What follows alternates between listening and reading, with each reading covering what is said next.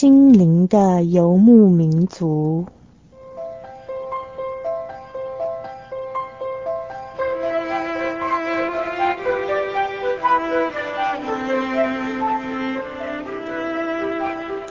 在这个谁都不管谁的后现代社会里，每一个人的心灵都是游牧民族。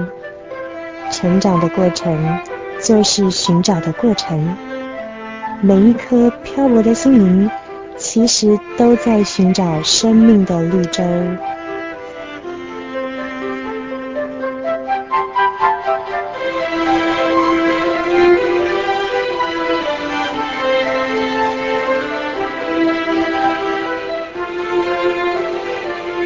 本节目由财团法人真耶稣教会制作，欢迎收听。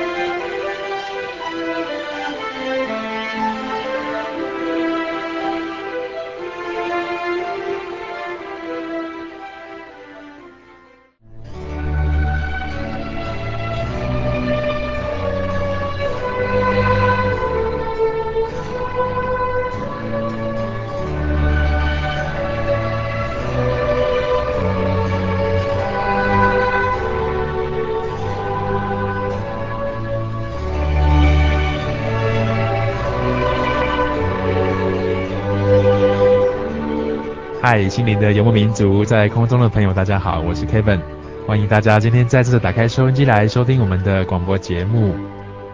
今天在节目的最开始啊，Kevin 好想好想要问大家一个问题哦，在现在这么一片这个不景气的这个风潮下哈，不知道您最近的心情如何啊？怎么说呢？其实我们有时候忙着赚钱哈，忙着工作，或者是说学生来讲忙着读书。啊、读书为了要求取好的这个学位哈，然后将来能够一样有好的工作，能够赚到钱，能够养家糊口，在这么样一个劳碌之下哈，可能很少有人会有机会去问你，你的心情到底怎么样？你快乐吗？你高兴吗？你是不是对自己现在的生活的状况感到很满足呢？到底你的心情是怎么样？Kevin 好想问大家这样的一个问题，让我们思考一下。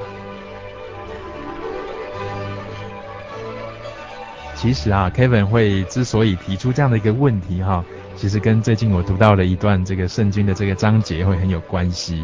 这段圣经说到哈啊，你该知道末世的时候必有危险的日子来到，因为那个时候人要专顾自己，贪爱钱财，自夸狂妄，棒赌。违背父母啊，又忘恩负义，心中不圣洁，没有亲情，又好说谗言，不能自约，性情凶暴，又不爱良善，好多好多这样的一个状况，这描述说所谓的末世的这个很危险、很混乱的这个社会。在最近，可能大家从很多的报章杂志，或是从很多的新闻里面哦，都觉得好多好多这样的一个事情，不断的在我们周遭在发生。这个社会好像变得好乱好乱，乱到我们自己都没有办法掌握。今天打开电视到底会看见什么？一方面是媒体的过度的这个渲染哈，但是另一方面呢，真的在这样的一个混乱的时代里面，真的是很多事情真的是无奇不有啊。那 Kevin 其实在投入这个我们心灵的游牧民族这个广播节目最开始的时候，会感叹到这个社会的这个变化。会非常希望能够透过这个空中啊，跟大家相约的这个时间呢，啊，能够散播一些能够安慰人的一些观念，能够让世界更祥和，让社会更和平的一些信息。那也从当中能够散播耶稣基督爱的福音，来跟大家做这样的分享。但是这样的分享哈，有时候必须要去谈到那个最真最真的东西。啊，什么是最真实的东西呢？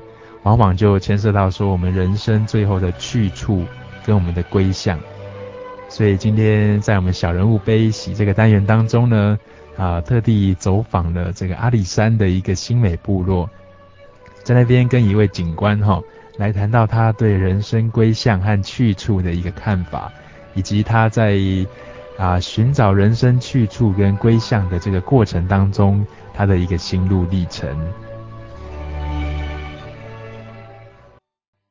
小人物悲喜，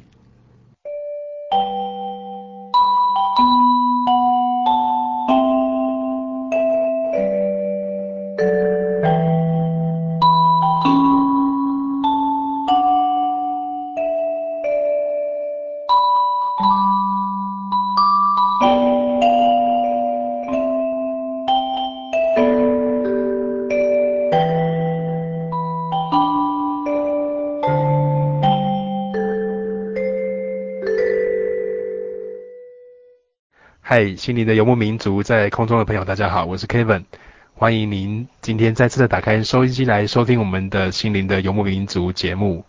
今天 Kevin 很高兴啊，到了阿里山的新美这个地方，山明水秀，风景非常优美的一个地方哈。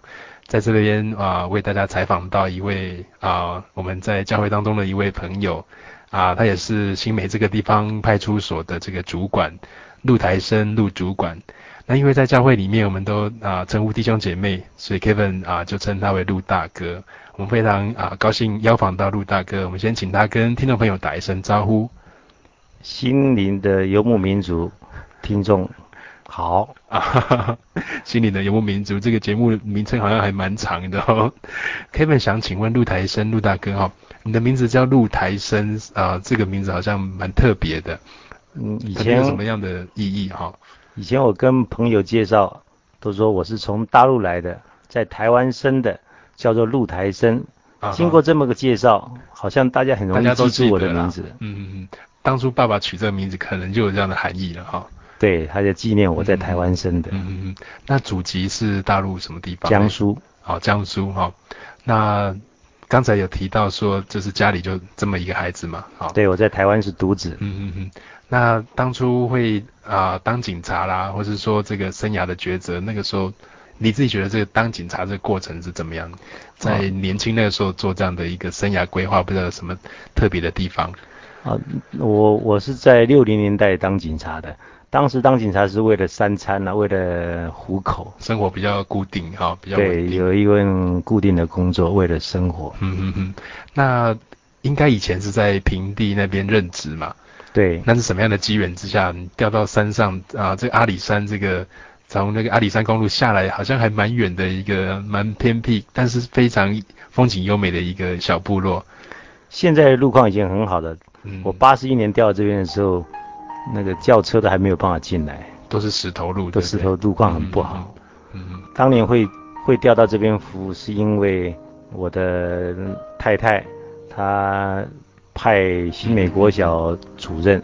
嗯嗯嗯。基于这一点，呃，我们的上司也体恤我，就是说也让我来这边夫，夫妻能够一起在山上共同的。他自己在生活，在山上这在山上这边工作，你自己的感觉怎么样？喜欢在这边吗？就是觉得这边我要来之前有来这边探路过，我喜欢这边的风景，真的是好山好水好空气。对对对，真的是啊、我们都市人在平地的时候就觉得生活好拥挤好匆忙，所以真的能够住在山明水秀的地方，真的是非常大的一个福气哈。那啊、除了在这个警察岗位的工作上面，这个工作哈。呃，陆大哥他啊、在几年前也开始接触这个啊、基督教信仰，到真耶稣教会来慕道，好像在当中啊、呃，他人生经历很大的转变哈、哦。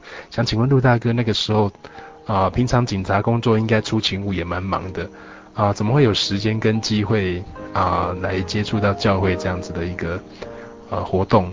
不知道那个时候最开始是怎么样？我是因为。家父车祸的事情，呃，有机会接触到教会。哦，车祸那是什么样的机缘呢？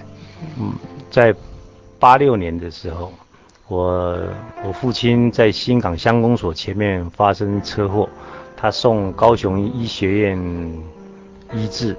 啊、呃，那当天我赶到医院的时候，他已经因为头部的创伤在加护病房，啊，医生就。带我到家属休息室去休息，说叫我等消息。嗯嗯，那好像蛮严重的哦。对，蛮严重的。那当时我我认为说是没有消息就是好消息，如果有消息就是坏消息。当下我就赶回新港来，就是说做一杯做一些就是说善后的那个动作。因为我生我我本身是独生子，我从来没有处理过说万一哈家父说。有往生的话怎么办？因为他年纪，那当年已经八十岁了嘛。嗯嗯嗯。啊，那那因为我在山上服务，我平时有接触到真耶稣教会的弟兄姊妹，他们给我的感觉就是说有一些呃好的榜样。那我当下就是说我要求助于茶山教会的庄茂文传道，庄传道，庄庄传道。当我打电话给他，就是说告诉告知他我父亲现在的状况，有万一如果说往生的话，是不是能够帮我，呃，处理这个丧礼？啊，传道是告诉我说，基本上不是信徒的话是没有在帮忙做，但是我已经有打电话求助于他，他答应我说要给我做一个变通的处理。嗯哼。也因为他这个答应，让我是当时的心里就能够，哎，安定下来了。就是说，万一就比较平静，平静了，对对。啊，然后在这个过程当中，刚好又碰到，嗯、呃，有一位教会的神学生叫李李宣真，啊，学生，他刚好也来到新美教会，他知道这个事情以后，他就打电话给当时在高雄服务的赵明阳传道，啊，他赵赵明阳传道知道这个事情以后，他带高雄的。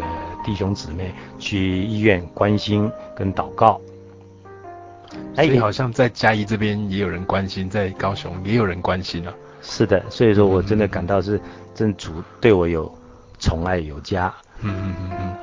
那那时候他们的关心都给你什么感觉？呃，那时候的关心就让我心里边就有得到一些平静跟平安的感觉。嗯嗯嗯。哎，也因为这样子的，我父亲有平安的。出家护病房，那我当我他出家护病房能够平安，我就回工作岗位。那我想说，我父亲，呃，就是说有病危啊，我求助于教会。那我现在我我父亲，哎、呃，平安出加护病房了。我我是不是礼貌上也应该到教会去给他报平安？哎，也就因为有这个这个教会坐坐，然后也跟弟兄姊妹在这个报平安的哎报平安的当中，就开始接真正的有接触到教会了。嗯嗯嗯嗯。那踏入教会之后，你觉得后来对于人生的思考跟一些问题的一些看法，你觉得自己的什么时候大概有比较清楚的一些领悟跟一些感受了？大概那个过程经过多久？嗯，这个过程我经过了半年，嗯嗯嗯嗯，呃，从教会弟兄姊妹的好行为、好榜样上，我有感感受到说，哎，真耶稣教会的弟兄姊妹真的与一般不同，嗯嗯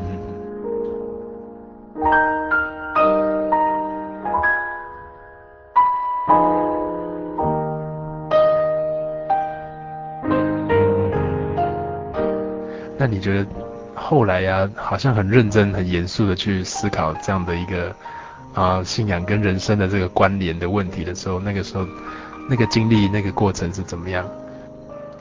在这个过程当中，我有在墓道当中，就是我父亲就是卧床一年半的当中，就是说他往生了。嗯、他往生了以后，就是说教会赵传道也都。帮我办这场丧礼，那我也请教说，传道说，那我要准备些什么东西呢？啊，传道说，你们什么都不必准备，你就等候消息，等候通知好了。嗯，那就在丧礼举行的前两天，我接到了赵明阳传道的电话，要要我准准备两样东西，一篇是呃家户的生平介绍，跟一篇嗯家属致谢词。那我心想，这个东西我都自己都会写。我就欣然没有问题了，没有问题。嗯，我就当晚我就开始在写这个东西，写当在写这些东西，我脑海已经浮出来一个问题了。那我为什么要要教会帮我办这个丧礼？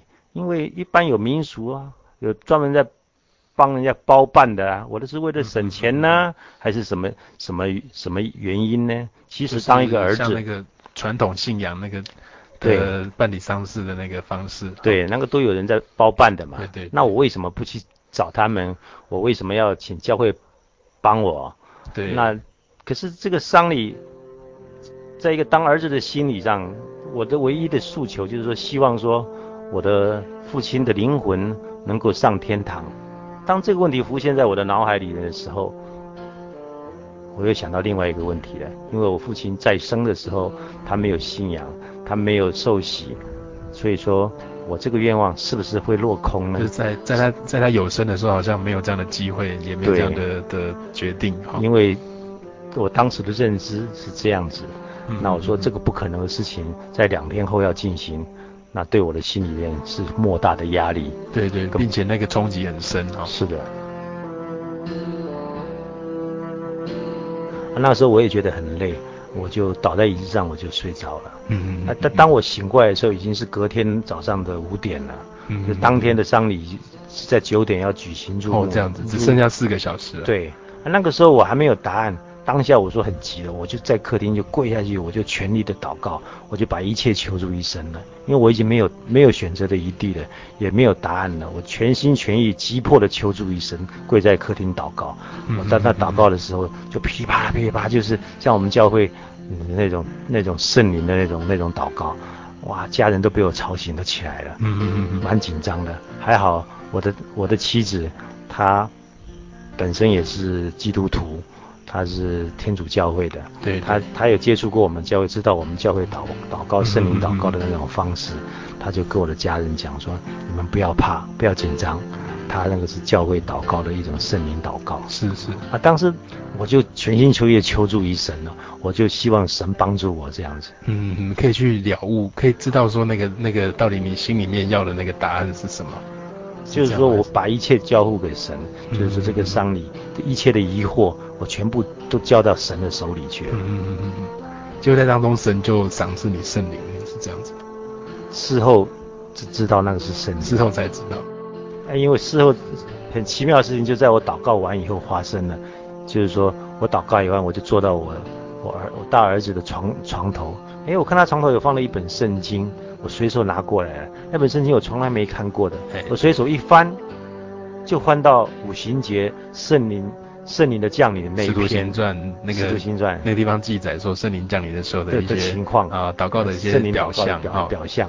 啊，我看到了，我赶快给家人看，你看看，我给孩子讲，爸爸刚才祷告就是情况就在这边。嗯，那其实那个也是我第一次接触到文字上的那种感觉。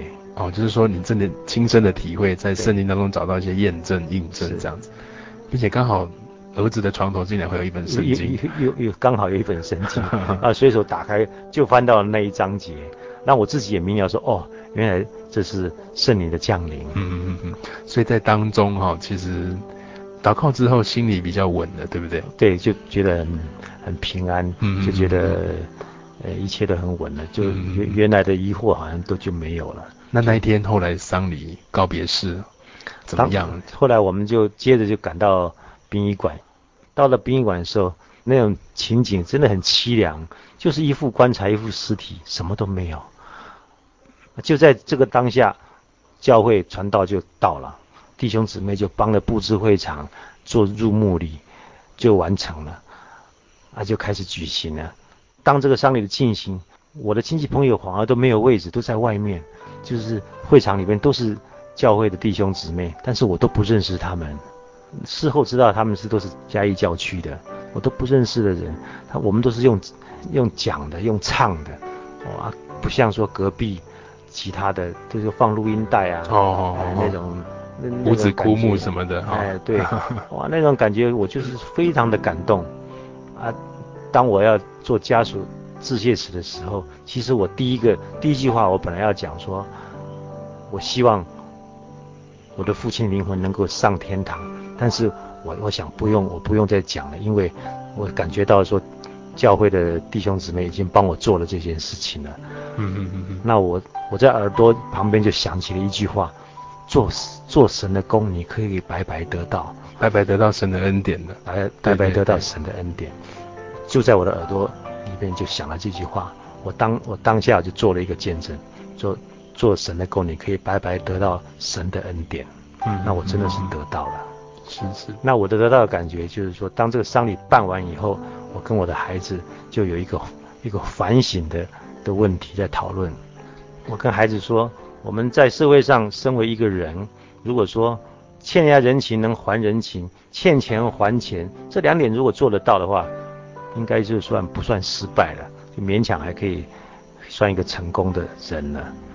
但是这场丧礼办完以后，我们想一想，这些嘉义教区的弟兄姊妹，我们根本就不认识，素昧平生的素素哎素昧平生，我我们要怎么去还还这个人情呢？这些人我们都不认识，嗯、那你说钱用钱，这些也不能用钱去请啊，不像说其他一般民俗的可以用钱花钱来请请人家来念经啊，花钱花钱请请人家来来来摸住靠翁啊，来哭哈，来哭啊，这这些我都不能用钱去，因为这些弟兄姊妹都是有事业有工作的人啊。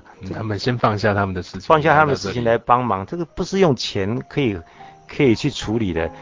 这样子我们欠的人情没有办法还，那我们怎么去面对这个问题呢？怎么做人呢？嗯、啊，当后来我们有得到一个答案，感谢主的带领，就是说我们就是就蒙受到主的恩典，呃，做神的工可以白白得到神的恩典。那我们就跟孩子研究说。我们就是要投入神的工，当神的仆人，把我们本身所所受到的恩典，把它传扬出去，嗯、让更多人知道。弟兄姐妹他们这样子啊、呃，素昧平生，他们来到这边哈，好像那个跟其他的这个传统信仰的那个丧礼的仪式比较之下，你觉得他们真的是蛮真情的，很真情，很真情，很感人的哈。那啊、呃，你也知道说。在基督教的这个爱，他让真情其实是白白得到的。是，那我们得到之后，我们只求说把它再回报，再把它传下去，这样子。是，所以我们是唯一一个可以做的，就是我们也投入神的工，就是当神的仆人，把我们领受到的恩典再传扬出去。嗯嗯嗯嗯嗯。所以很难得的是说啊，在爸爸的那个丧礼、那个告别式那那个那一两天当中，好像你对一些啊人生很重要的一些问题的一些看法，好像都蛮有一些答案的。是的，是。后来事后我也有一种想法，呃，说我因为我在台湾我是独生子。我爸爸对我的管教是好像是一种放任式的，他从来没有念过我，没有讲过我，只要我高兴，没有什么不可以的。哦，这样子。啊，倒是这一次他卧病在床一年半的当中，他都不能讲话，嘿嘿 就是说，哎，反而带领我走上这条路。我我在想说，我要感谢我的爸爸，他用他。卧病在床一年半，不能言语的方式带领我进入这个信仰。嗯、我也在想说，这是我爸爸对我一种无言的的带领。就是说，好像假如没有这个车祸啊，没有他的这生病的这个过程的话，是好像在你来讲也没有这样的机会去寻找、去问这样的一个问题。是的，是是是。那我们先休息一下，再回到我们的节目当中，继续访问陆台生陆大哥。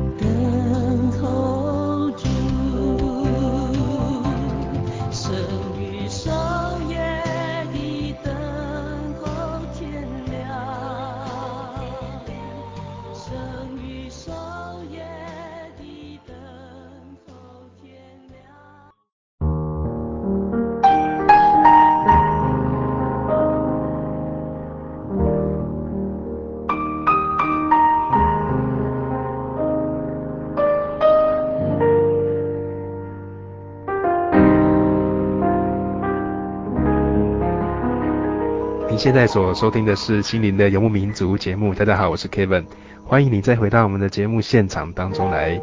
我们今天在阿里山这个新美的这个小部落这边啊，采访到的是派出所的啊陆主管啊，我们称他陆大哥，来跟我们分享在啊五六年前的一段很深刻的一个生命的经验。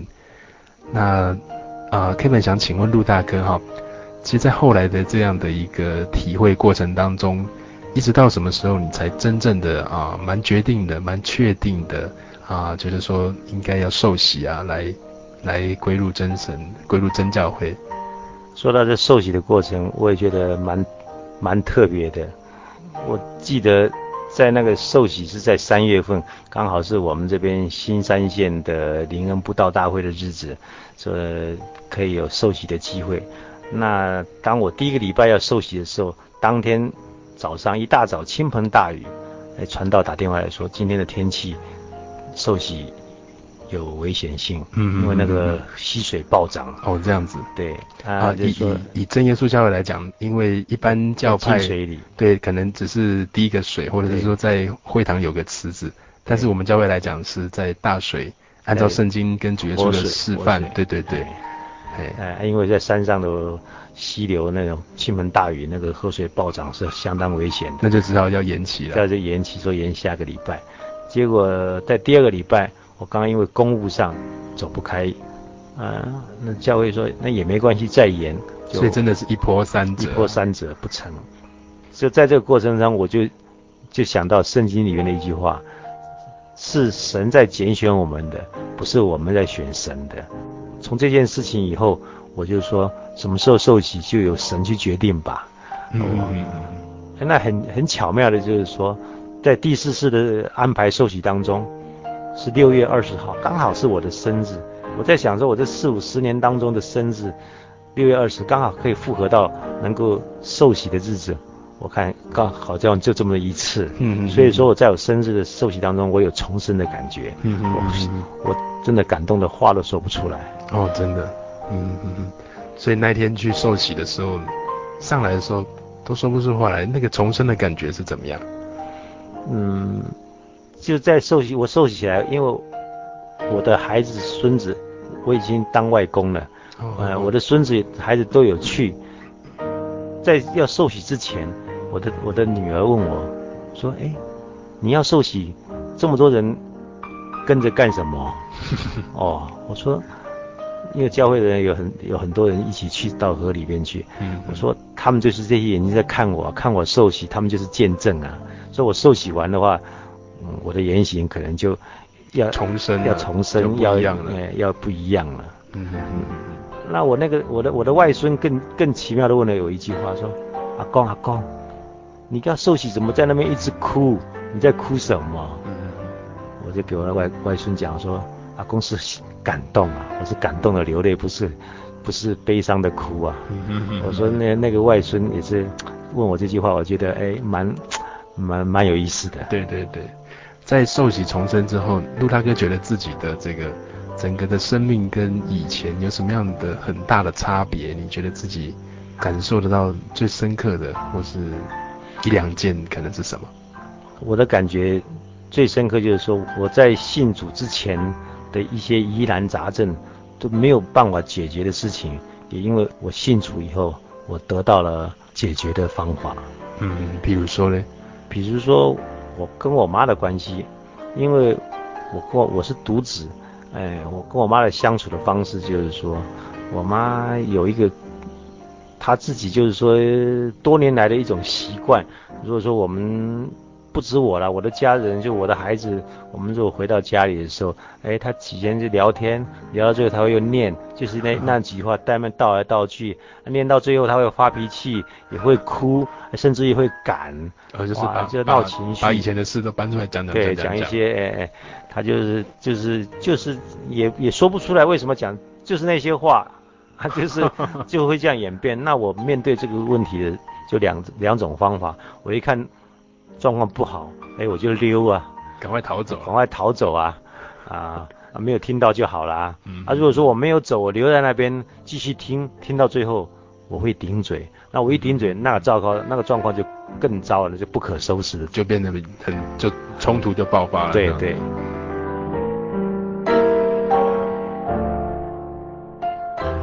后来当我我有在信主墓道，那时候还在墓道当中，有一次我又。回到家里，刚好那天我的孩子们也都在，哎，我妈又开始这样子开始念了，哎，我看状况不对，我我又想要先闪，当我我要发动车要走的时候，哎，这次又特别，我妈忽然间出来就压着我车门，不让我走，我赶快就把火熄熄掉了，引擎又又关掉，我又到客厅坐，我在想说躲不掉了，我，我躲不掉了，我还有什么方法吗？当机我想到了，我说。我给孩子讲说：“孩子们，我们上教会好不好？我们上，我们去上教会。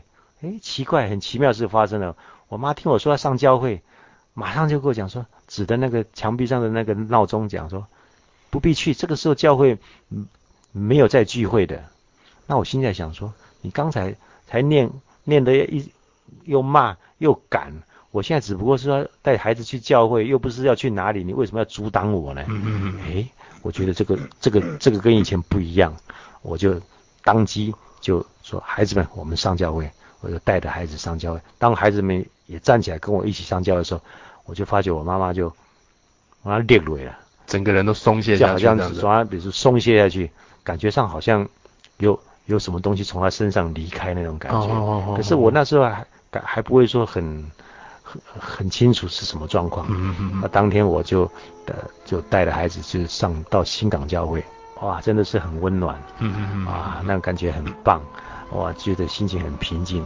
一个多钟头，我们回到家，更奇妙的事情发生了。当我们再回到家的时候，我妈已经变成另外一个人了，变成一个非常和蔼可亲的老人家了。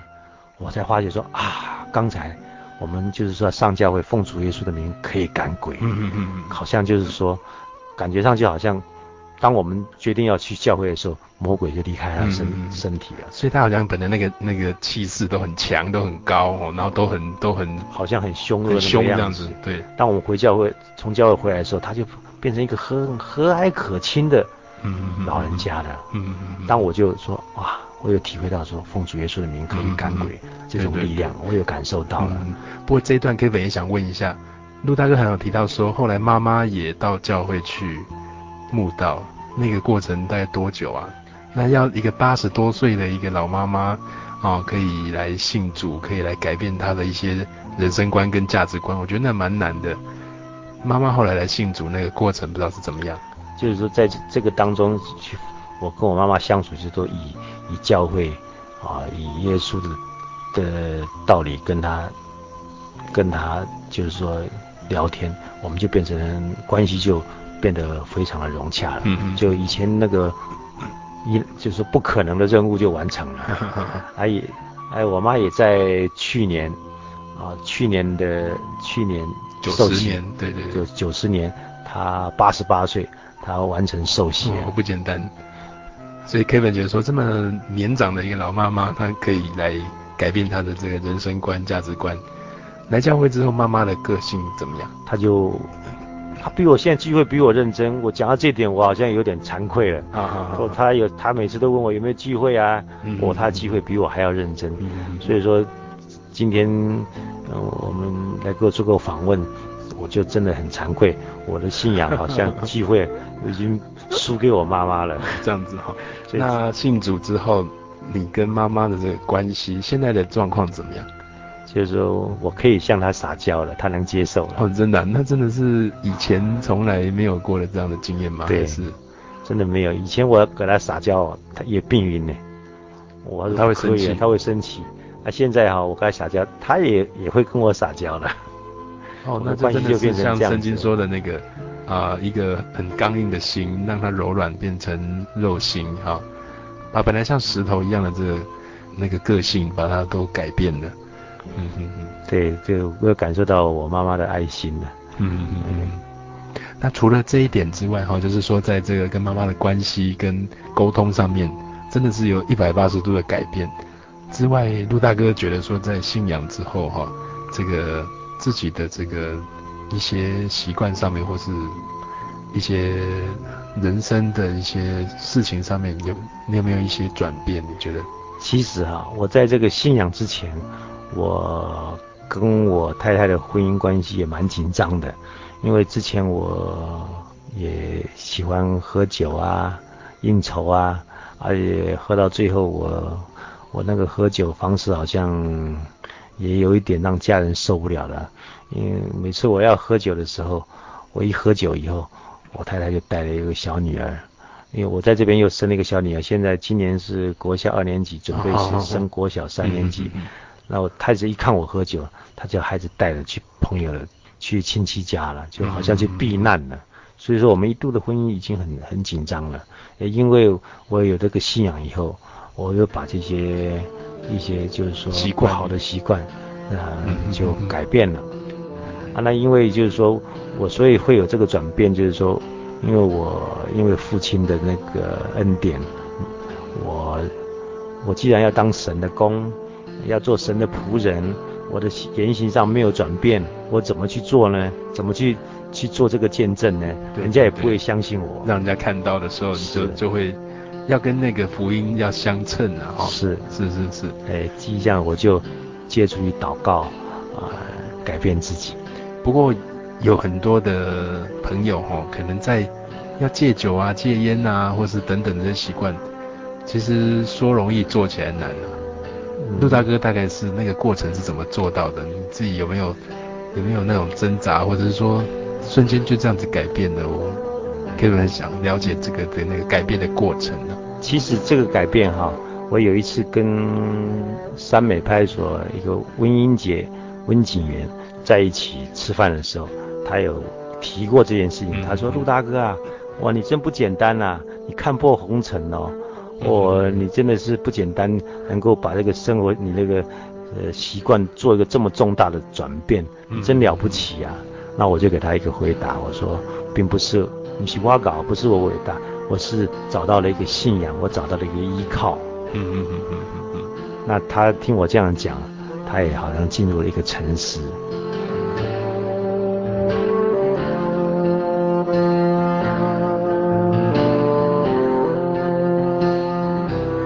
那在这边刚好陆大嫂也在旁边哈，那她也是非常虔诚的基督徒，在天主教会聚会。那 Kevin 很想问陆大嫂，其实在，在看到陆大哥信耶稣的前后哦，好像改变蛮大的。那陆大嫂对这有没有什么样的感受啊？你自己的想法是什么？嗯，对，他在信主之前，呃，所有的生活哈，都是给我的感觉就是没有一个目标，就是一天过一天。那当然，上班方面是非常正常，但是在呃生活方面呢，就比较没有一个感觉上就没有一个中心，呃，想做什么就做什么。那信主以后呢，感觉上就是很多的那些以前他会的一些不良嗜好嘛。哦，比如说像刚才在在节目当中讲到的，比如说喝酒比较过量或什么的。对。几乎都没有，都很少了哈。然后就是说，整个生活哈都是充分的表现一个基督徒的一个形象出来，觉得真的很很高兴。嗯、呃，生活一直这样迈入这种跟以前不一样，而且显得很安定。然后有很多事情呢都可以坐下来这样面对面互相的这样沟通、呃、沟通。嗯嗯嗯好，我也很高兴说有这样的机会。虽然我是一个天主教徒，但是我很高兴说，呃，在很多的聚会里面，我都能够呃跟着他，呃一起去教会里面参加，哎，参加聚会这样子，嗯、也从教会里面学到了很多。嗯嗯。刚才陆大哥说到说，在信耶稣之前哈、哦，他说喝酒会喝到说让你很害怕，然后带着小孩。赶快溜走，那个情况是怎么样？你觉得跟现在的对比？嗯，哦，那真的是回想起来哈，也是真的是心有余悸哈。那时候小孩还很小，还是小婴儿，那他酒一喝哈，自己也都不晓得哈，就是会会这样走来走去，然后会很大声的这样子。嗯，喊叫哈，那我觉得说，嗯，除了除了心理上，就是因为我一我是绝对没有办法接受这样的这样的情形，所以哈，就我干脆就是啊，就是避开他，免得引起冲突啊。一方面呢，就是呃顾及到小孩子，嗯嗯嗯，嗯，所以那一段时间呢，我几天几天就会。就会有一次这样子跑到我们朋友的家去住这样子，大概一个礼拜几次？两次到三次。两次到三次。嗯。那信主之后几乎就不会了，几乎整个家庭都很安定了，是不是？嗯，蛮感谢主的哈。嗯。是是。好，非常谢谢陆大嫂也跟我们做这个补充的分享。哎，好，谢谢。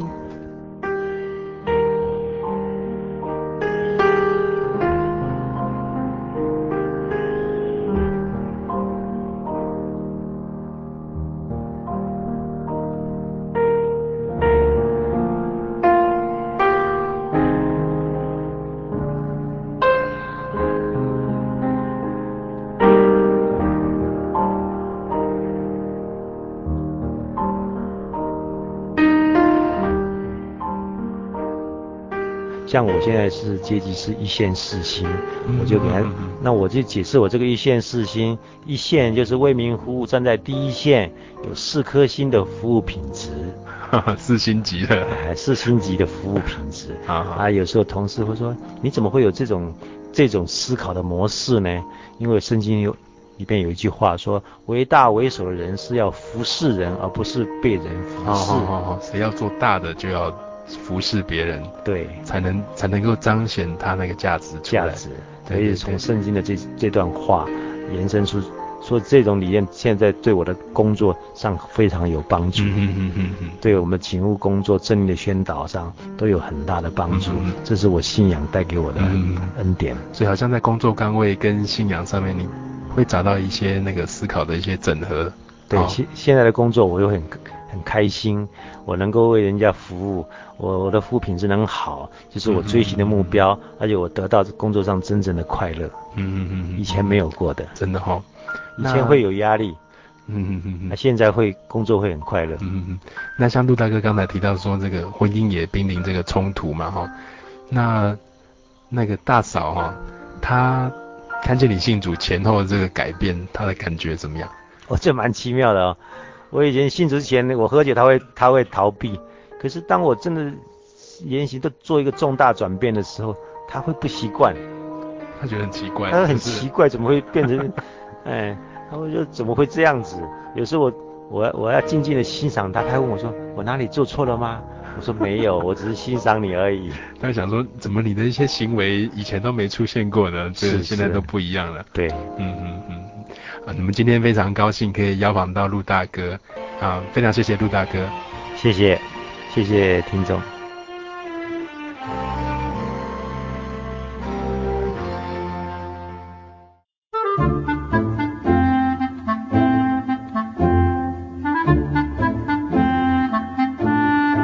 圣经是世界最畅销，也是翻译本最多的书。许多人因为这本书改变了他的价值观。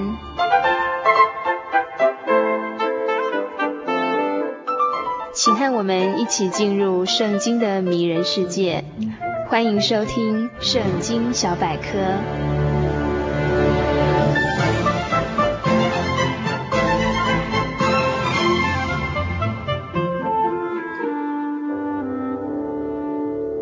亲爱的朋友，今日圣经小百科要与大家分享的旧约经卷，就是传道书的最后一章，传道书第十二章。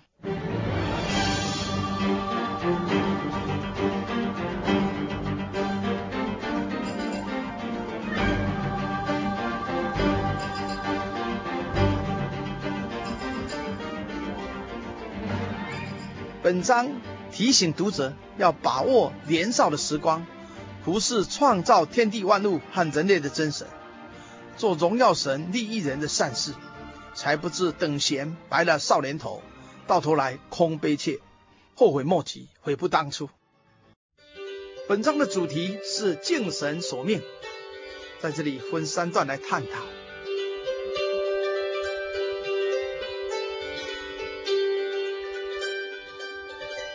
第十二章的第一至八节里。这样说，你趁着年幼衰败的日子尚未来到，就是你所说我毫无喜乐的那些年日未曾临近之先，当纪念造你的主。不要等到日头光明，月亮星宿变为黑暗，雨后云彩返回，看守房屋的花绽有力的屈伸，推磨的稀少就止息，从窗户往外看的多昏暗。街门关闭，推磨的响声微小，雀鸟一叫，人就起来。歌唱的女子也都衰微，人怕高处，路上有惊慌。杏树开花，蚱蜢成为重担，人所愿的也都会掉，因为人归他永远的家。钓上的在街上往来，银链折断，金冠破裂，瓶子在泉旁损坏，水轮在井口破烂。尘土仍归于地，灵仍归于赐灵的神。传道者说：虚空的虚空，凡事都是虚空。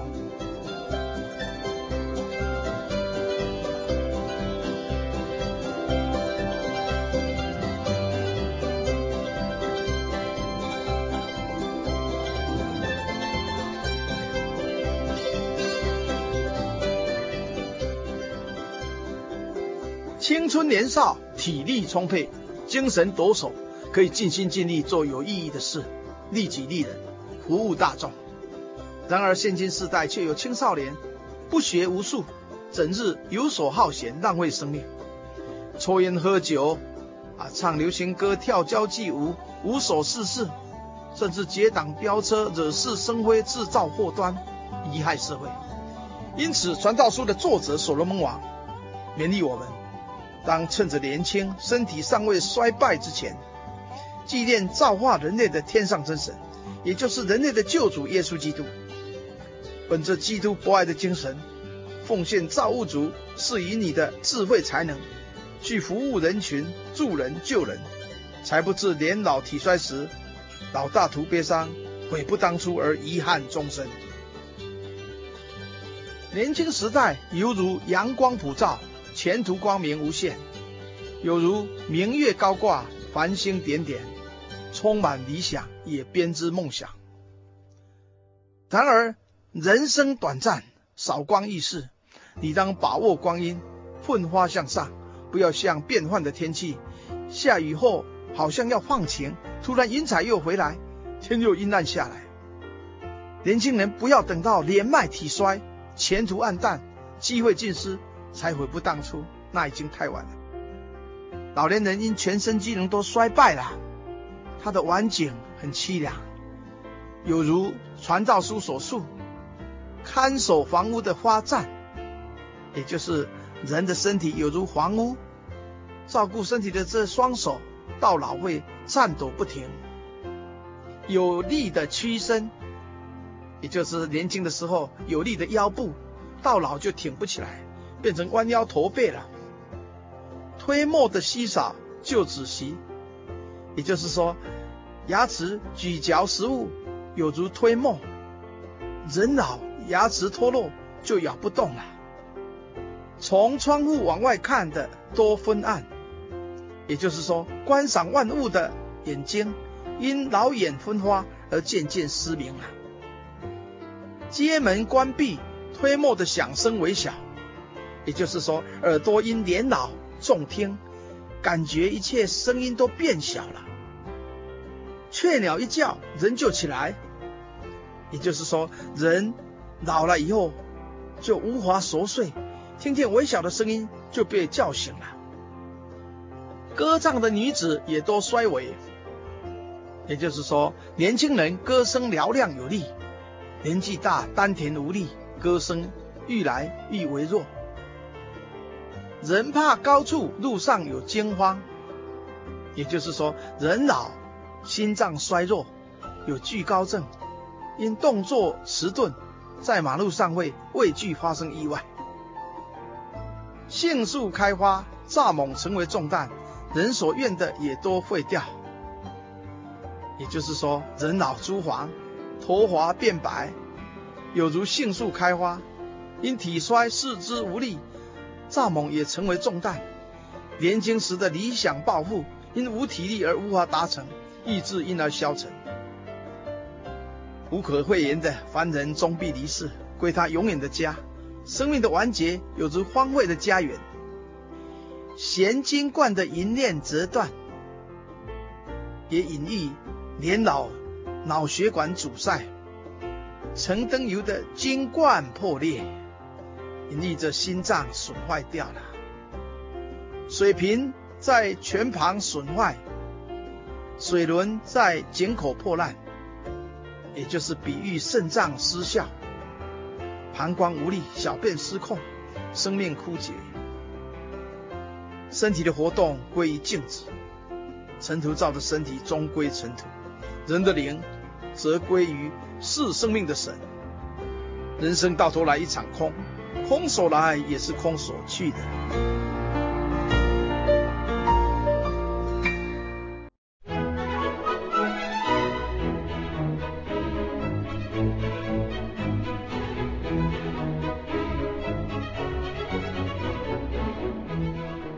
第九至十二节如此说。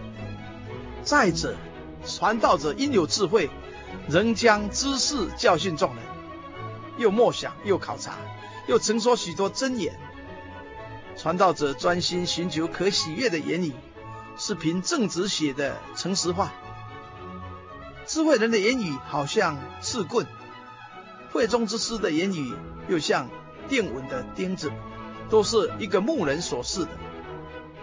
我儿还有一层，你当受劝诫。著书多，没有穷尽；读书多，身体疲倦。本段教导我们重视传道人的真言。真言是规劝人的格言。明智的传道者教导人知识，又默想考察格言的真实性，又曾说以辅导人。此类激励人心、鼓舞士气的真言智语。有如牧人手中的刺棍一样，能刺激人、鼓励人身体力行、付诸行动。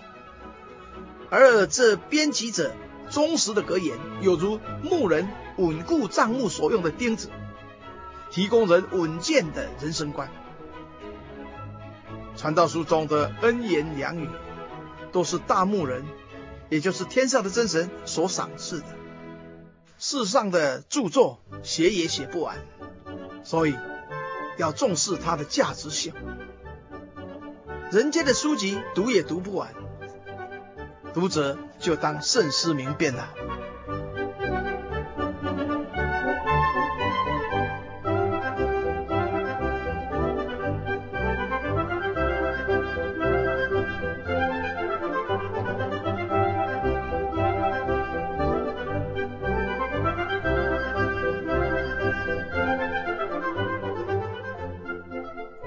传道书第十二章第十三、十四节是本卷圣经的结语。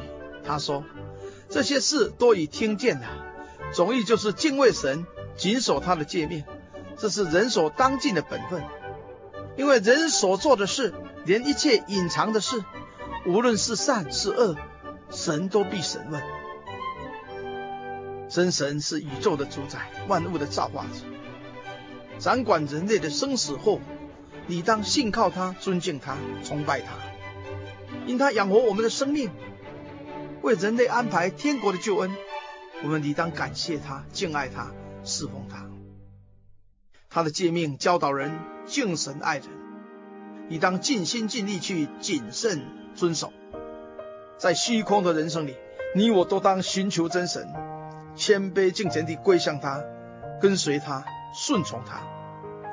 人能尽本分去敬神所命，方能替天行道，达到神人合一的地步。至于人生在世所作所行，是非善恶，在全知的真神面前，终必完全显明。公义的神必照个人的行为报应个人。凡恒心行善，寻求荣耀尊贵和不能朽坏之福的，神就以永生报应他们；唯有结党不顺从真理，反顺从不义的，神就以愤怒恼恨报应他们，将患难困苦加给一切作恶的人，却将荣耀尊贵平安加给一切行善的人，因为神不偏待人。这记在罗马书第二章七至十一节里。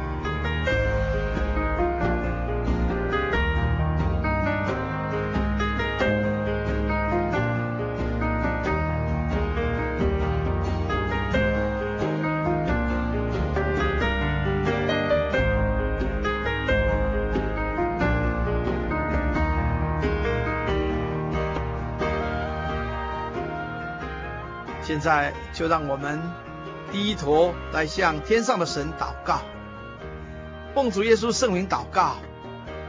亲爱的主耶稣，你是至尊至大的独一真神，你造化我们，也爱我们。遗憾的是，我们人类的始祖亚当夏娃犯了罪，失去了做神你的儿女尊贵的身份，也失去了乐园的喜乐。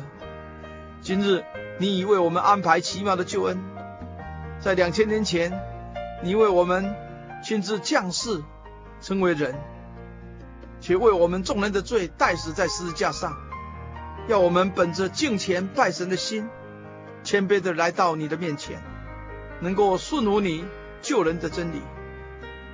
求你赐给我们智慧聪明，让我们晓得选择正确的道路。在你平安喜乐的天国路上，将来与爱主的人，大家同享永生的福乐。我们这样恳求祷告，亲爱的主，求你垂听，求你帮助，求你带领。愿平安恩惠赐给敬畏你的人，愿尊贵荣耀归在主耶稣你的圣名。哈利路亚，阿门。